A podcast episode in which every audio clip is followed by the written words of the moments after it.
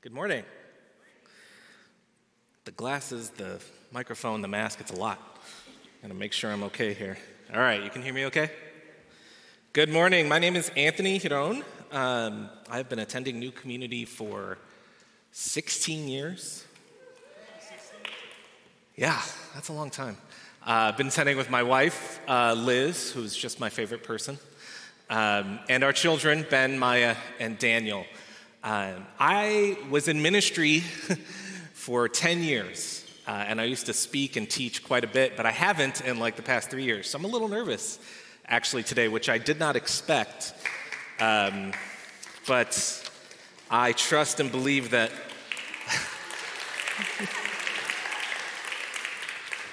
Thank you. Thank you.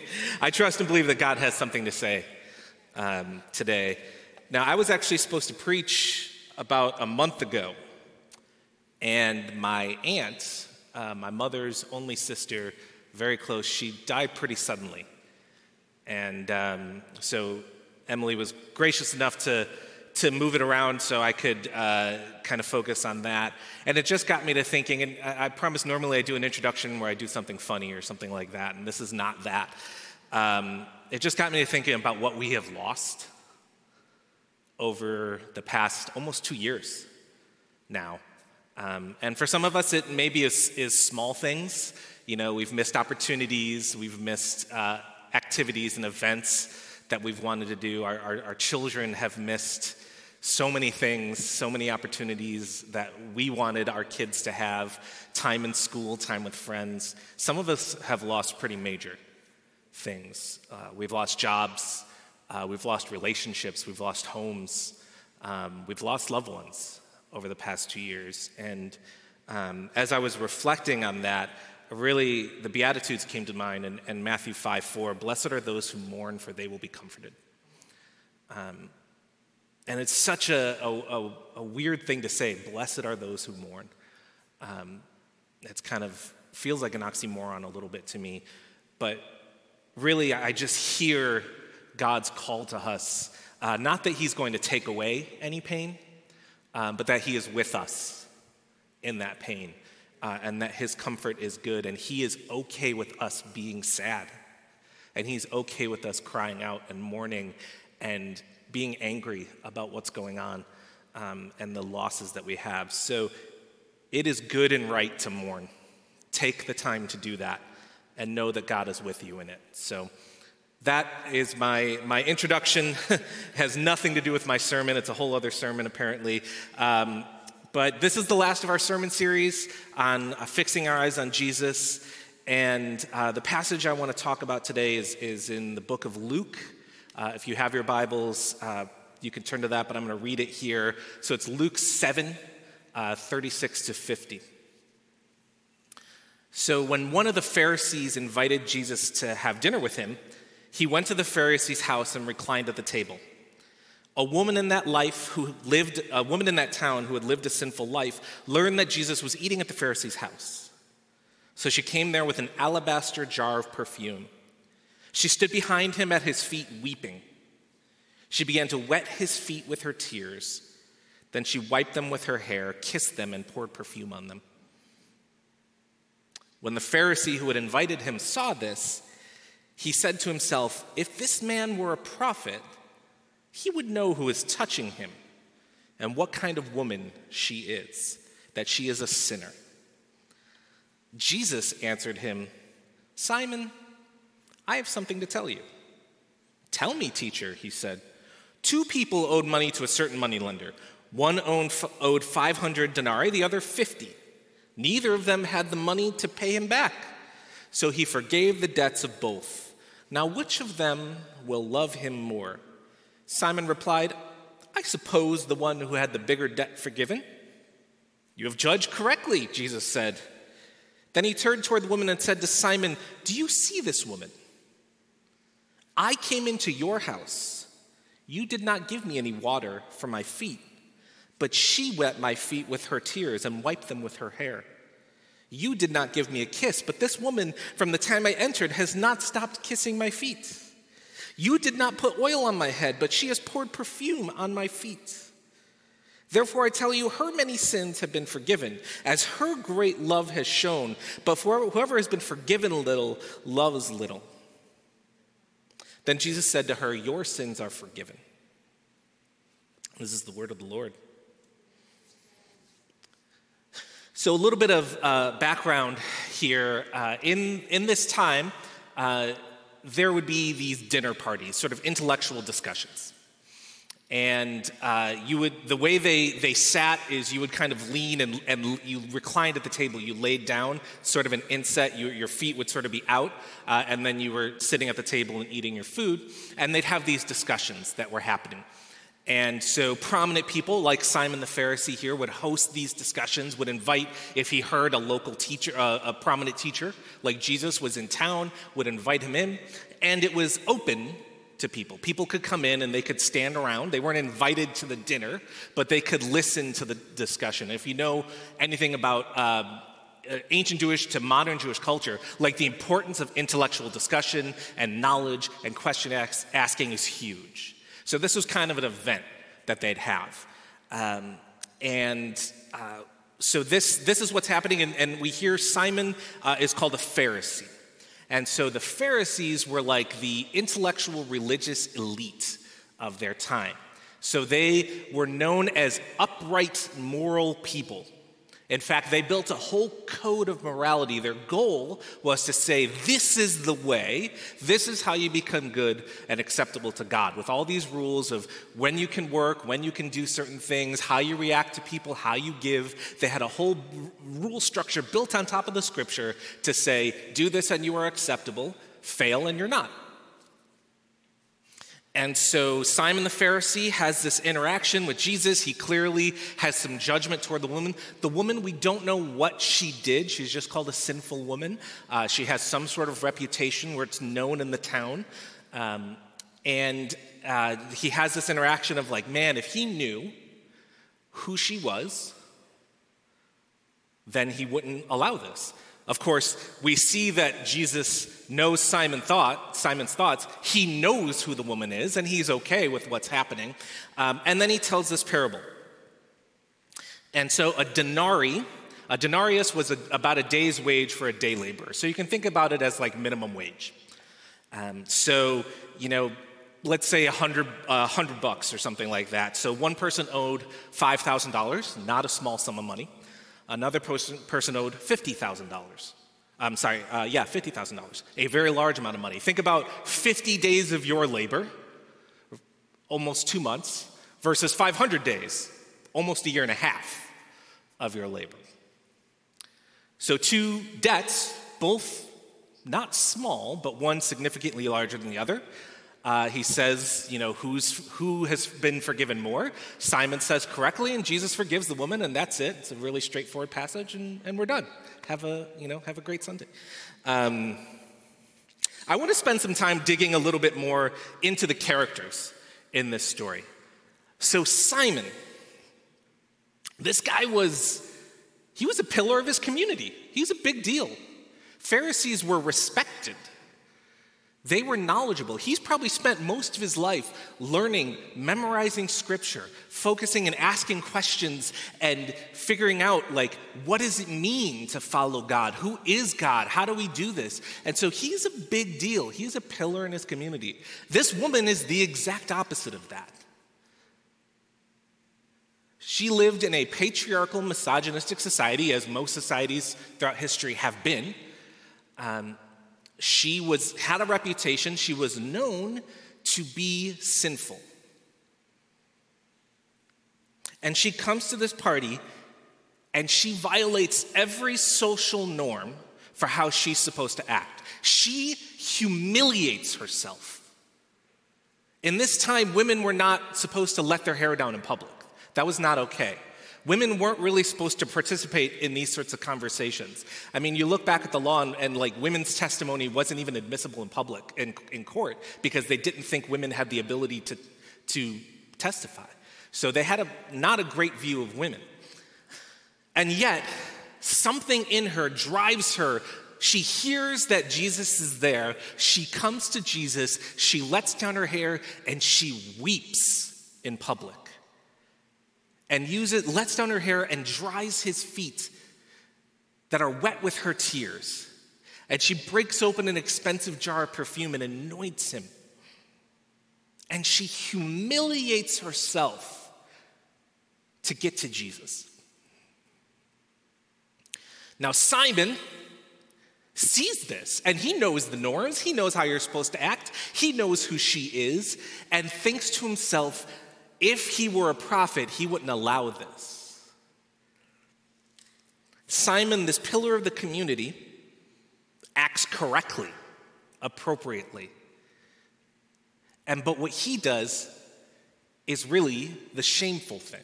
He judges, and we see going on that his interaction with Jesus, the way he that he uh, acts, is actually really inappropriate. If you look back at the Old Testament, hospitality is a really big deal in the Old Testament. It's actually kind of a justice issue. It's really important that when someone is traveling, when someone comes in, when someone is a foreigner or unknown, that you're supposed to care for them. You're supposed to invite them in your home. You're supposed to treat them well. And yet, what we see Simon do is completely abdicate the responsibility of a host. We know through scripture that the Pharisees didn't have a great view of Jesus. They didn't like some of the things that he said. They didn't like him claiming to be God. They didn't like him forgiving sins. They didn't like him violating their moral code that they had built in the scripture. And so Simon pretty much snubs Jesus. He's invited him into his house. He knows that Jesus has something to say, but he wants other people to know I'm not really with this guy. So what the woman did was humiliating but it was humiliating in light of the, the societal values, the broken society saying this is how you should act. What Simon did was shameful in light of the word, in light of scripture. He violated scripture, she didn't. And so when Jesus tells this parable about someone who owes a big debt and someone who owes a small debt, Simon gets it a little bit. Um, I like to think, I don't know if you've ever been in an argument where someone makes like a, a, an argument or a discussion or something like that, and someone makes a killer point and you're just not ready to admit that, dang it, they got it. Oh, they're right. I kind of feel that Simon, and maybe this is me putting my own thing because I really like to be right. Um, I kind of feel like Simon gets it, but he's not ready to really admit it. So it's not like, you're right, the one who, the one who has the bigger debt. You're right. He says, well, I suppose the one who had the bigger debt forgiven. But I don't think the point here that Jesus is trying to make is well, Simon, she's more sinful than you, and she had a big debt forgiven, and you haven't.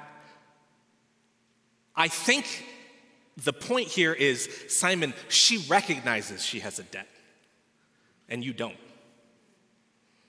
You think you're acceptable. You think you have followed this moral code and you've done all the right things and you have a great reputation and she's this terrible person and that no, no one should be allowing themselves to be touched by her or interacting with her. And you think you're good and okay because of the things you've done, but really you're just as broken. And if you recognized it, you would have followed through with what the, the scripture says about respecting the role of a host and treating guests well. And so, yes, the woman has humiliated herself, but she humiliated herself to get to Jesus. But Simon has violated the scripture and shamed himself by not respecting what scripture has called him to do. And so, the thing about passages like this is we love to put ourselves in the position of the person who is lower, right? We read this and say, Yes, I am the, the sinful person who needs to weep at Jesus' feet and, and beg for forgiveness because I've sinned so much and I need Jesus to come and forgive me because I'm so broken. We don't often put ourselves in the position of Simon who says, Why can't everyone else get their act together? I'm following the rules, I'm doing the right thing, I'm moral and upstanding. Why can't this woman put her life together? We read the prodigal son and we think, yes, I'm the sinner who has to come and lay prostrate at my father's feet so that my father can forgive me and welcome me back in. We don't put ourselves in the feet in the in the shoes of the older brother who's like, "Hey, I've been here the whole time. Why are you forgiving this person? You've never celebrated me, and yet I do the right thing all the time." We read the story about the, the, the widow who puts her two copper coins into the offering box, and Jesus says, Yes, her small offering is such a great sacrifice. And we say, Yes, even the little that I have, I can bring to Jesus, and I can say, Here, take it. We don't put ourselves in the feet of the, the, the wealthy person who comes in and gives extravagantly so everyone can see how great they are. Look how much I've given. I'm so great. We read the story of the, the sinful man coming to the temple who, who gets down on his knees and beats his chest, saying, Lord, have mercy on me, a sinful man. And we say, Yes, I'm such a sinner. I need Jesus so desperately. We don't put ourselves in the feet of the person who says, Thank you, God, for not making me him. We read the book of Job. Job, who lost everything suffered and was restored. And we say, Yes, Lord, I am suffering. I have lost and I need your restoration. But we skip the whole part where his two of his friends kind of offer easy answers that make no sense in light of what's happening. We don't put ourselves in their shoes. We certainly don't put ourselves in Job's shoes when God shows up and for 10, 20 chapters says, Were you there when I made the stars and put them in the sky? Were you there when I filled the storehouses full of snow? Tell me why you're coming to me and asking me and questioning me about who I am. We want to, we want God to see that we're suffering. We want the restoration. We don't want the correction. As a nation, we like to see ourselves as Israel. We are the new Israel, right? And we read Exodus, and God will make a nation, and He will provide land, and He will bless, and we are we are blessed, and God is, has chosen us as a special people, set apart from all the others. And we are the shining city on the hill. We don't like to read the book of Amos, where God says, You have been measured and found wanting.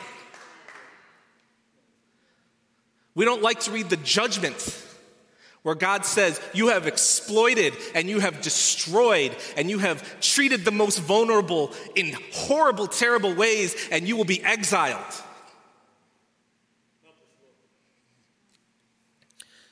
We come to the cross, the most shameful, humiliating death someone would, could die. And we want the forgiveness. We want the victory that comes with the cross and the defeat of death. But we don't want the suffering. When Jesus says, Take up your cross and follow me, that's not about victory. That's about suffering and humiliation.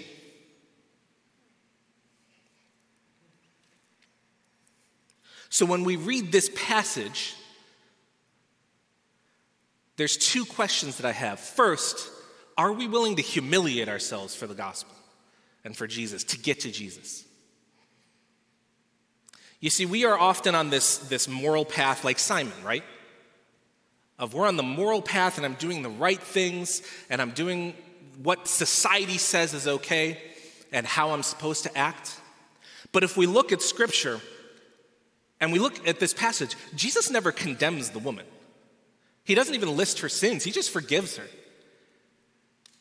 When he talks to people who recognize that they are sinful, he doesn't list out and say, "Well, here's all you've done wrong and you are you are a terrible person and you need to prostrate yourself." And you, he forgives people and he has compassion. When he has condemnation, when he has judgment, it's almost exclusively for the religious elite. And we need to recognize that in this society, in this, in this place in America where we are right now, the religious elite is us. It's us. We are the ones that get to say, like, this is morality and this is what is good. We have defined what society is. And when we're in that path, Jesus shows up for condemnation and judgment. If we want to follow and find Jesus and really find out who he is to, to follow him, to take up our cross, we need to get out of that path and go somewhere else. And often that means breaking the societal rules, doing the humiliating thing like the woman did. She broke the rules. She humiliated herself, and in doing so, she found Jesus. Not condemnation and judgment, but love and acceptance and forgiveness. So, what is the humiliation that we are called to? What are the ways that we are called out of this path? Now, at the same time, what is the shameful thing that we're holding on to? Like Simon, who broke the scripture in order to follow the societal expectation. As a Pharisee, I can't embrace Jesus, I can't say good things about Jesus, and I'll look good to my friends if I do it this way. You see, we live in a society that has a lot of problems. We live in a society that is white supremacist and racist. We live in a society that is misogynistic, that is homophobic, that is transphobic, that is ableist. And I think the shameful thing that I think of for me is recognizing how much of my gospel is influenced by those things. I don't want to admit that. I don't want to admit that the gospel I've read and the gospel I've followed is tainted by white supremacy. I'm biracial, I'm white and Latino. Um, there, you know, we can talk about that later. There's a lot going on with that. Um, you know, I, I, I've been affected by white supremacy, but I've also lived in it. I've also benefited from it as a white passing Latino. I don't want to admit that there is racism tainting the core of my gospel. I don't want to admit how my view of women has been affected by what society says a woman should be. I have a whole community of friends uh, online. I'm, I'm, a fairly big nerd. I play a lot of video games, play Dungeons and Dragons. Um, and uh, in that community, I'm often ashamed to say that I'm a Christian because many of the people in that community are queer. And I know that the cross is not good news for them. That when they see the cross, they don't think of forgiveness and victory, they think of condemnation and judgment and shame and hurt and pain. Gay and trans youth have unbelievably high suicide rates, and we're a part of that. We carry blame for that. I have mental health issues, I have ADD, I have depression. But my gospel is ableist. We live in a society that says pick yourself up by your bootstraps, which, by the way, was supposed to be impossible. The origins of that statement was the impossibility of picking yourself up by your bootstraps. But we've turned it into this thing of if you work hard, then you're good. And we built a whole society on the idea that if you are if you have different abilities, if you are disabled, that's your fault. And so I've struggled with, I like to give um, an application, and Cece, you can come up. I'm going to wrap up here. I like to give an application to my, to my sermons, and, and I, I struggled with the application here because I don't want us to, to go out into the world and say, well, I'm going to humiliate myself for the gospel, and in doing so, hurt people. So I don't know. I don't know what the application is, especially on the humiliation part. On the shameful part, I think we need to recognize where our gospel has been tainted. And we need to own that and to investigate that and to interrogate that. And so, my application to you is to take this passage to Jesus, take it to God, and say, God, will you show me? Show me what you're calling me to do. Show me how I can pick up my cross and follow you out of this righteous, societally acceptable path into the hard places, the places of suffering and humiliation where I will find you and come to know you more. Because it's there, in those places, where we really experience Jesus. Imagine this woman what she has experienced living in a town and living in this misogynistic patriarchal society, being known as a sinful woman, being shunned for that, and coming to Jesus, humiliating herself, and Jesus looking at her, looking her in the eye, and saying, You are forgiven. Imagine what that felt like and what that meant for her. And imagine what Jesus has for you in those places. Let me pray for us.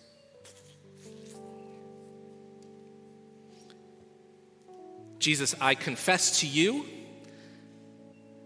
that when I read scripture, when I think about my faith, I want the victory. I want the blessing. I want the good. I want heaven. I want restoration. But I often don't want the path that gets me there. I want to ignore the suffering and the pain and the humiliation that comes with following you. And so, Jesus, I ask for all of us today that you would help us to let go of our need to follow society's rules, to fit into a broken society that hurts people, and instead to pursue you and only you. And Jesus, may we look inside ourselves, look at our faith, look at our gospel, look at our view of you, and lay it at your feet and say, God, show me where I have missed the mark. Show me where I've accepted a false view of you. Show me where I've accepted the lies of a broken society that has told me who you are and gotten it wrong. Jesus, we confess that as the church, the gospel has always been good news, but the church has not been. And may we repent and turn away from that and become the good news that you intended for this world. We pray all these things in your precious and holy name. Amen.